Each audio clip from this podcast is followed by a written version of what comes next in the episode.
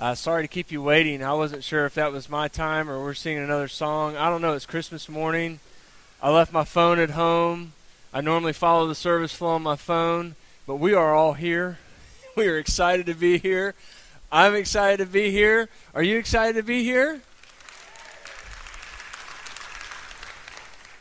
I am sorry I'm not more festive this morning in my dress. Uh, I actually had a really awesome sweater, Christmas sweater that I got for Christmas. It says Jingle Bell, Surfing Swells, Barrels All the Way. And I have it in my office, was planning on wearing it, and it was just too hot, man. Which I don't mind. I love Christmas in Florida.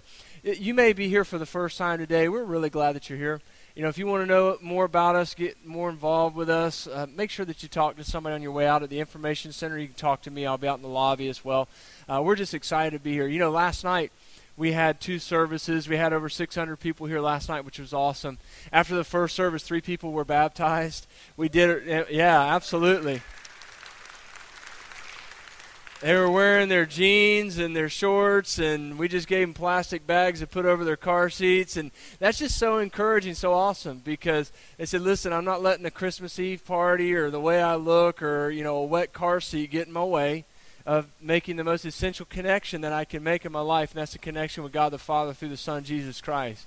Being united with Him in the name of the Father, Son, and the Spirit in baptism. And so, you know, that's that's really what our vision is about. Is about trying to help people relationally connect with God, spiritually go grow with Christ so that they can go into their daily lives with significant purpose, with meaning, with the kind of joy that comes uh, through that relationship with Christ. But listen, I, I just want to share this message with you this morning. Everybody's in here. We've got all the kids in here because it's Christmas morning. It's a special morning. We're just going to keep it short and to the point. Let me read this verse for you. I'm going to throw it up on the screen so you can see it there. First John says this That which was from the beginning which we have heard, which we have seen with our eyes, which we have looked at, and our hands have touched.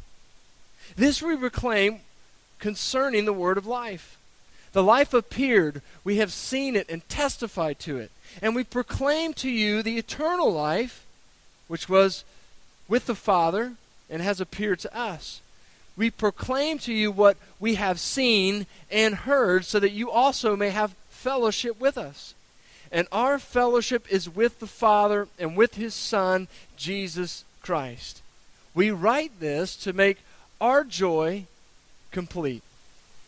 Now, this text does not describe the Christmas events. It doesn't talk about a manger. It doesn't talk about shepherds. It doesn't talk about angels singing. But what it does is it describes what the events mean. It describes the kind of impact the events make in the life of an individual who places their faith and their trust in Jesus Christ who came to be with us. And so, as we explore that, as we think about that, you know what? It's more than, the Christmas story is more than we get out of school or we get a few days off from work. You know, or we get some warm and fuzzies and some good memories uh, that we it, it, it just enjoy this time of year. It's greater than that, it's bigger than that, it has a deeper meaning. In fact, it changes people because God changes people. He's in the business of doing that. And even more importantly, let me make sure that I note this. There are some people uh, on a Christmas morning or other big events like this, they don't have those warm and fuzzies. And they don't have the memories. And so it's a very difficult time for them. And the Christmas story is for all of us, especially for those who are struggling, especially for those who are, who are downtrodden, so to speak, and they don't have the warm and fuzzy memories. Because what's behind the events, what the events mean, what they lead to, they're so much more significant and they're so powerful. So, what do the Christmas events mean? Well, they mean that salvation is by grace. That God has saved us by grace. Do you notice how John talks of Jesus here? You know, in John's gospel, he calls Jesus the Word. He says, In the beginning was the Word, and the Word was with God, and the Word was God. And John, once again, here in this letter that he writes, he calls Jesus the Word, but even more so, he says he's the Word of life. He's the one where life comes from. You know, it goes on in verse 2 to say that Jesus is from the Father. Uh, this verse doesn't just simply say that Jesus has life or he gives life. That's implied. But no, it doesn't just simply say that he has life or that he gives life. And notice that the life isn't just some typical life, like your life will be better. A lot of us want to come to Jesus Christ because we just want things fixed in our life. But it's much more profound than that. No, the life he's talking about is eternal life, it's complete life, it's essential life. If you get that right, then the various things and relationships in the current life we live, they can be profoundly changed because God changes people. And that's the kind of life that he's talking about here. And it doesn't talk about just giving it. No, it says that he is the life, that he embodies it, that he represents it. Jesus is the life, and he comes along and says, I am the way, I am the eternal life. You know, when it comes to this salvation by grace, so many people say, listen, it's just about being good. You know, getting specific details about God's word right, that's just not that important. What's important is that we're good and that we love people. But here's the problem with a good works mentality is ultimately in the end it leaves you fearful and insecure. Because every single one of us, every single one of us at some point, at some time, at some place, we come to grips with the fact that I'm not good enough. I don't love enough. I don't help enough or whatever it may be. So it can leave us very fearful and it can leave us in a place to where we are insecure as well, or it can lead to pride and disdain. Well, I've done really well. What's wrong with you? I've been able to figure it out. Why can't you figure it out? But you know what's behind the Christmas events? The fact that Christ, the fact that God came to us, recognizes that we can't make it all the way to Him and he comes and he steps in a place to where he's accessible to where he's there for us because his salvation his freedom it comes to us by grace. And what john is trying to say here is this isn't just a nice story about jesus. It's a real story. It happened. They saw him. He really lived. He really died. He really rose from the dead. It's really god who came to be with us. He's not just a wonderful teacher He's just not a really smart person who existed on the earth and demonstrated this amazing capacity to love and be good. He has amazing capacity to be loving and good in every situation and never fail because he's God. Because God came to us. Now, the Christmas message also means you can have fellowship with God. John's language is very much about fellowship. It's intimate. Think about how he talks in this passage that we just read. He talks about seeing, he talks about hearing. He talks about touching. He talks about things that are very intimate. When you have a good friend, you hug them, you shake their hand. You get a chance to, to talk to them, to hear from them as they hear from you. He's talking about fellowship. God is not just a concept of goodwill. It's not just this idea. Well, it's a cultural idea. God represents what's good and he represents goodwill. And there's this idea, and it's kind of mythological. And so we just simply trust in that. He's not just some sort of distant ball of energy, pressing his energy around like the Force in Rogue One or whatever it is, right? It, this isn't the concept of God that is reality, it's a concept that our culture tries to push. He's not just some distant being, he's not just some distant ball of energy, he's not just some good idea. He's living among us. And he demonstrated that in a very fellowship kind of way. For example, you know, look at the sun. Actually, don't look at the sun because you'll burn out your retina, right? You can't you can't look at the sun. You can't see it and when you try, it's too glorious, it's too bright, it's too magnificent. It'll burn out your eyeballs if you do that. You need a filter. You need something that can help you filter out the glory, the brilliance, the amazing things that you just cannot take within your eye. And, and that filter gives you an opportunity to be able to maybe see the edges of the sun, or the, a really powerful filter can help you see even more about the sun. But think about this when we sing, Hark the Herald Angels Sing. There's a little line that goes like this Veiled in flesh, the Godhead see. Hail the incarnate deity. Jesus Christ is that filter who came to be with us, to fellowship with us, to help us to see the glory of the Father. Remember, Moses tried to look at the glory of God. He wanted to see the glory of God. And God says, You can't do it. He says, It'll burn out the retina of your soul. Because God is too glorious, but He's so loving. He has such a capacity to be with us that He gave us an ability to see Him, to understand Him, to know Him in a very intimate way. This is what the whole concept behind the term incarnation is. The God of all creation, the God who is powerful, the God who is without form, became a form in such a way to filter His glory so that we could see His brilliance, His goodness, His love, His beauty, and so that He could show us how much He desires to be with us, to fellowship with us. Christmas events also mean that love really does matter.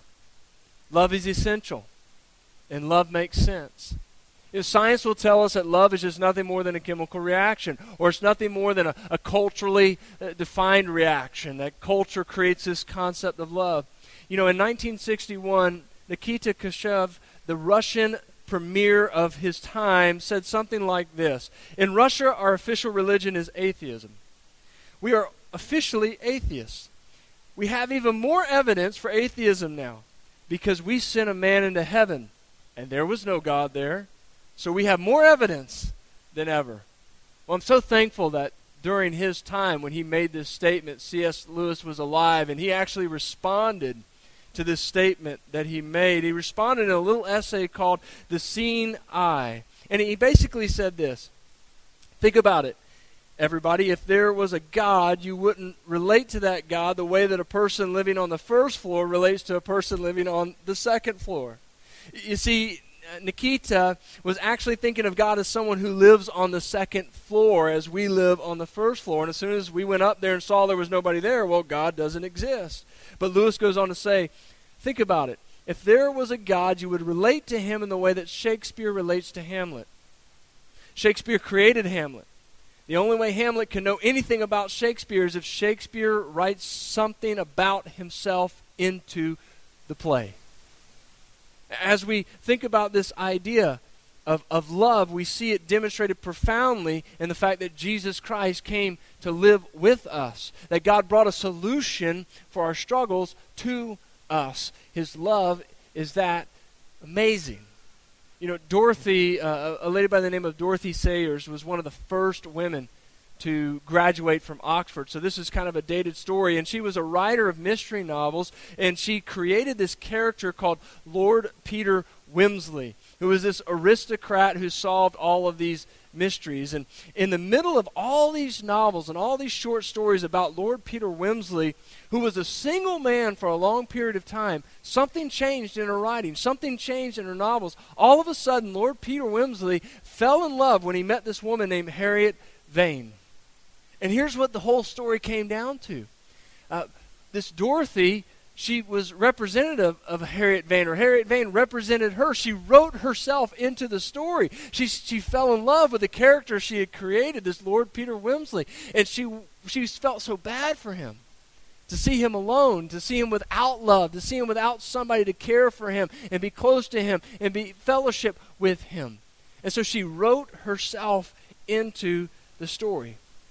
Christmas is about God who created us out of love, and He wrote Himself into the story. He created in real time events a plan and a scope so that He could be with us, and so that we could understand what love truly is, so that we can see it in action, so that we could see how Jesus Christ was never condemning of those that he interacted with who were struggling with sin and, and, and faltering to follow God. He continued to encourage, he continued to put them on the right path, he continued to tell them what the truth was and also demonstrate his grace to them. He showed them what the goodness of the Father looked like. This is why it's all about trying to know who Jesus Christ was, who he gave himself to be to us, to show us how to live, to show us that he gave up his life for us. Because the Christmas story, the events, what they mean is that we have a all sufficient, loving Savior in Christ. And, and here's the last thing. What do the Christmas events mean? When we look at this passage from First John, and it doesn't give us all the details. It gives us the backstory. It gives us what does those details mean? Here's the final thing that Christmas means. It means you can have joy. Do you have joy? And I'll just be honest with you. Some days I do. Well, let me put it this way some days I'm happy, and some days I'm not happy. But my goal is through my faith in Jesus Christ is to every day have joy. And for people to be able to see that joy in some way or another. John says as we completed these verses 1 through 4, he came why? To make our joy complete. When we think of this concept and this idea of joy, uh, I've lived in Florida my whole life. So I can't comprehend this illustration because it involves a basement. You know what we call a basement in Florida is a swimming pool. And uh, I heard a story of someone who lived in Philadelphia and they had this basement. It was always very cool and very wet. And of course, when it rained, it just even get more wet to where sometimes they'd even get some water in, in the bottom of the basement. Well, it turns out he found out from other neighbors living in the area that there was this subterranean river that came down out of the mountains and it flowed this big wide swath through this large section of homes. And so, literally, they had this subterranean river of this very cool, refreshing water running just literally feet, you know, beneath their basements. And every time it would rain, it would, it would get even a little bit more wet or a little bit more damp. And the point in that is this is no matter how dry, no matter how arid, no matter how hot the second floor got, there was always this coolness, this dampness, this refreshingness down deep. There was this subterranean river of joy that flowed there. Let me try and explain it in a different way. Uh, and, and I, I gained this illustration from one of my professors whom I dearly love from college, and I've, I've made it my own in a different way. You know, many of you know that I, I love to surf, and I've surfed in quite a few different places, and I've gotten a chance to surf some really big waves. I, I remember years ago when I was in a lot better shape than I'm in now. And uh, I would go out surfing, and, and some places that I surfed, some very large waves. And, you know, sometimes you just you wipe out pretty bad and you've got 14 feet of water above you and it's turning you and twisting you and everything else but I was in good enough shape. I surfed well enough in, in those days that, you know what? Typically, I would just cover my head and I'd just start spinning. You know, just wait. Just be calm. Just be patient. Because I knew sooner or later it was going to pass. I'd get my bearings. I know what's up and what's down. That's the first thing that you do. And I'd make my way to the surface and I'd take a big breath of air and I'd get my board and I'd go do it again. Well, this friend of mine, this professor, he told the story a different way. He had these two daughters. He moved to Florida, and they didn't know how to swim, and so he thought the way that you teach somebody how to swim is you just throw them in the pool. So he threw his daughter in the pool. Bad move. You know that that requires counseling in the future. Okay. Well, he jumped in and helped her because obviously she wasn't swimming too well. Went and got some floaties, put floaties on her, but guess what the daughter did? Now that when they go in the pool, what does she do? She clings tightly to his neck. She won't let go. But over time, she gained his trust and she started to get comfortable with her surroundings to the point to where he could take his hand and shove her head under the water pop back up and she'd come up smiling giggling laughing having the greatest old time you see she got into a place where she knew no matter how long she was down no matter how long she was under she's going to come back to the top she was going to take in a deep breath of air that would bring life and vibrance this is what joy is. We live in a world that's broken. We know it. And the Christmas story invades that broken world. It comes into that broken world to give us an, an, eye, eyesight of something that's greater, to know that no matter how long we're held under, we're coming back up for air soon. But, but this is why I tell you that, you know, in my younger days surfing, because I have gotten a little bit older, I'm not as in good a shape as I used to be. Um, I can't hold my breath as well as I used to at, at times, you know. And and there's just some times, even recently, where we surfed some pretty big surf, and I got held down a good bit. And I remember a couple times I thought, okay, this is too long, and I started to panic a little bit. You know, and I knew where the top was, but I just felt like I should have already gotten there already, you know. And another foot goes by, and I'm thinking, how much further? I thought I was already there, and I finally get to the top. Trying to take a big, deep breath, grab my board really quick because I know another wave's coming. What I'm saying is, is all of us as Christians, we have those moments where we struggle to know what that joy is like. But we know when we have a deep seated faith in the events, in the reality behind those events of Christmas that we're going to come to the surface sooner or later and take a big de- breath of, a deep breath of fresh air that God provides. It's almost as if this we, we see heaven here, and it's idealistic in every way.